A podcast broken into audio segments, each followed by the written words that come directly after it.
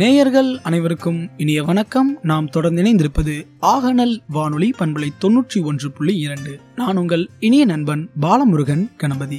தகவல் நேரத்துல இணைஞ்சிருக்கோம். இன்றைய தகவல் நேரத்துல என்ன தகவல் இருக்குன்னு பார்க்கலாம் வாங்க. சேலம் மாவட்டத்தில் இரண்டாயிரத்தி இருபத்தி ஒன்று இருபத்தி இரண்டாம் ஆண்டு ஊரக பகுதியில் உள்ள பெண்களை தொழில் முனைவோராக உருவாக்கிட வெள்ளாடு செம்மறி ஆடுகள் வழங்கப்படுகிறது. தகுதியான பெண் பயனாளிகளிடமிருந்து விண்ணப்பங்கள் வரவேற்கப்படுகின்றன.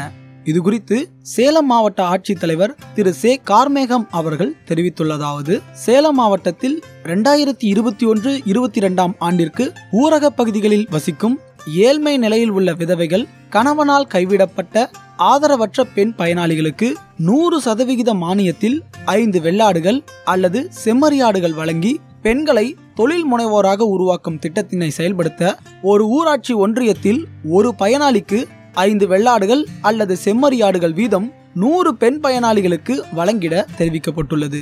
அதன்படி ஒரு ஊராட்சி ஒன்றியத்திற்கு நூறு பெண் பயனாளிகள் வீதம் இருபது ஊராட்சி ஒன்றியத்திற்கு இரண்டாயிரம் பெண் பயனாளிகளை தேர்வு செய்து திட்டம் செயல்படுத்தப்பட உள்ளது.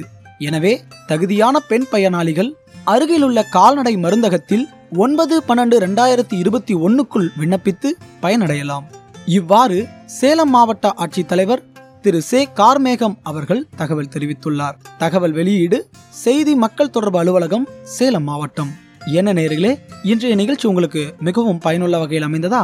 மீண்டும் மற்றொரு தகவல் நேரத்தில் உங்களோடு இணையும் வரை உங்களிடமிருந்து விடைபெறுவது அன்பு தோழன் பாலமுருகன் கணபதி. நன்றி நேயர்களே.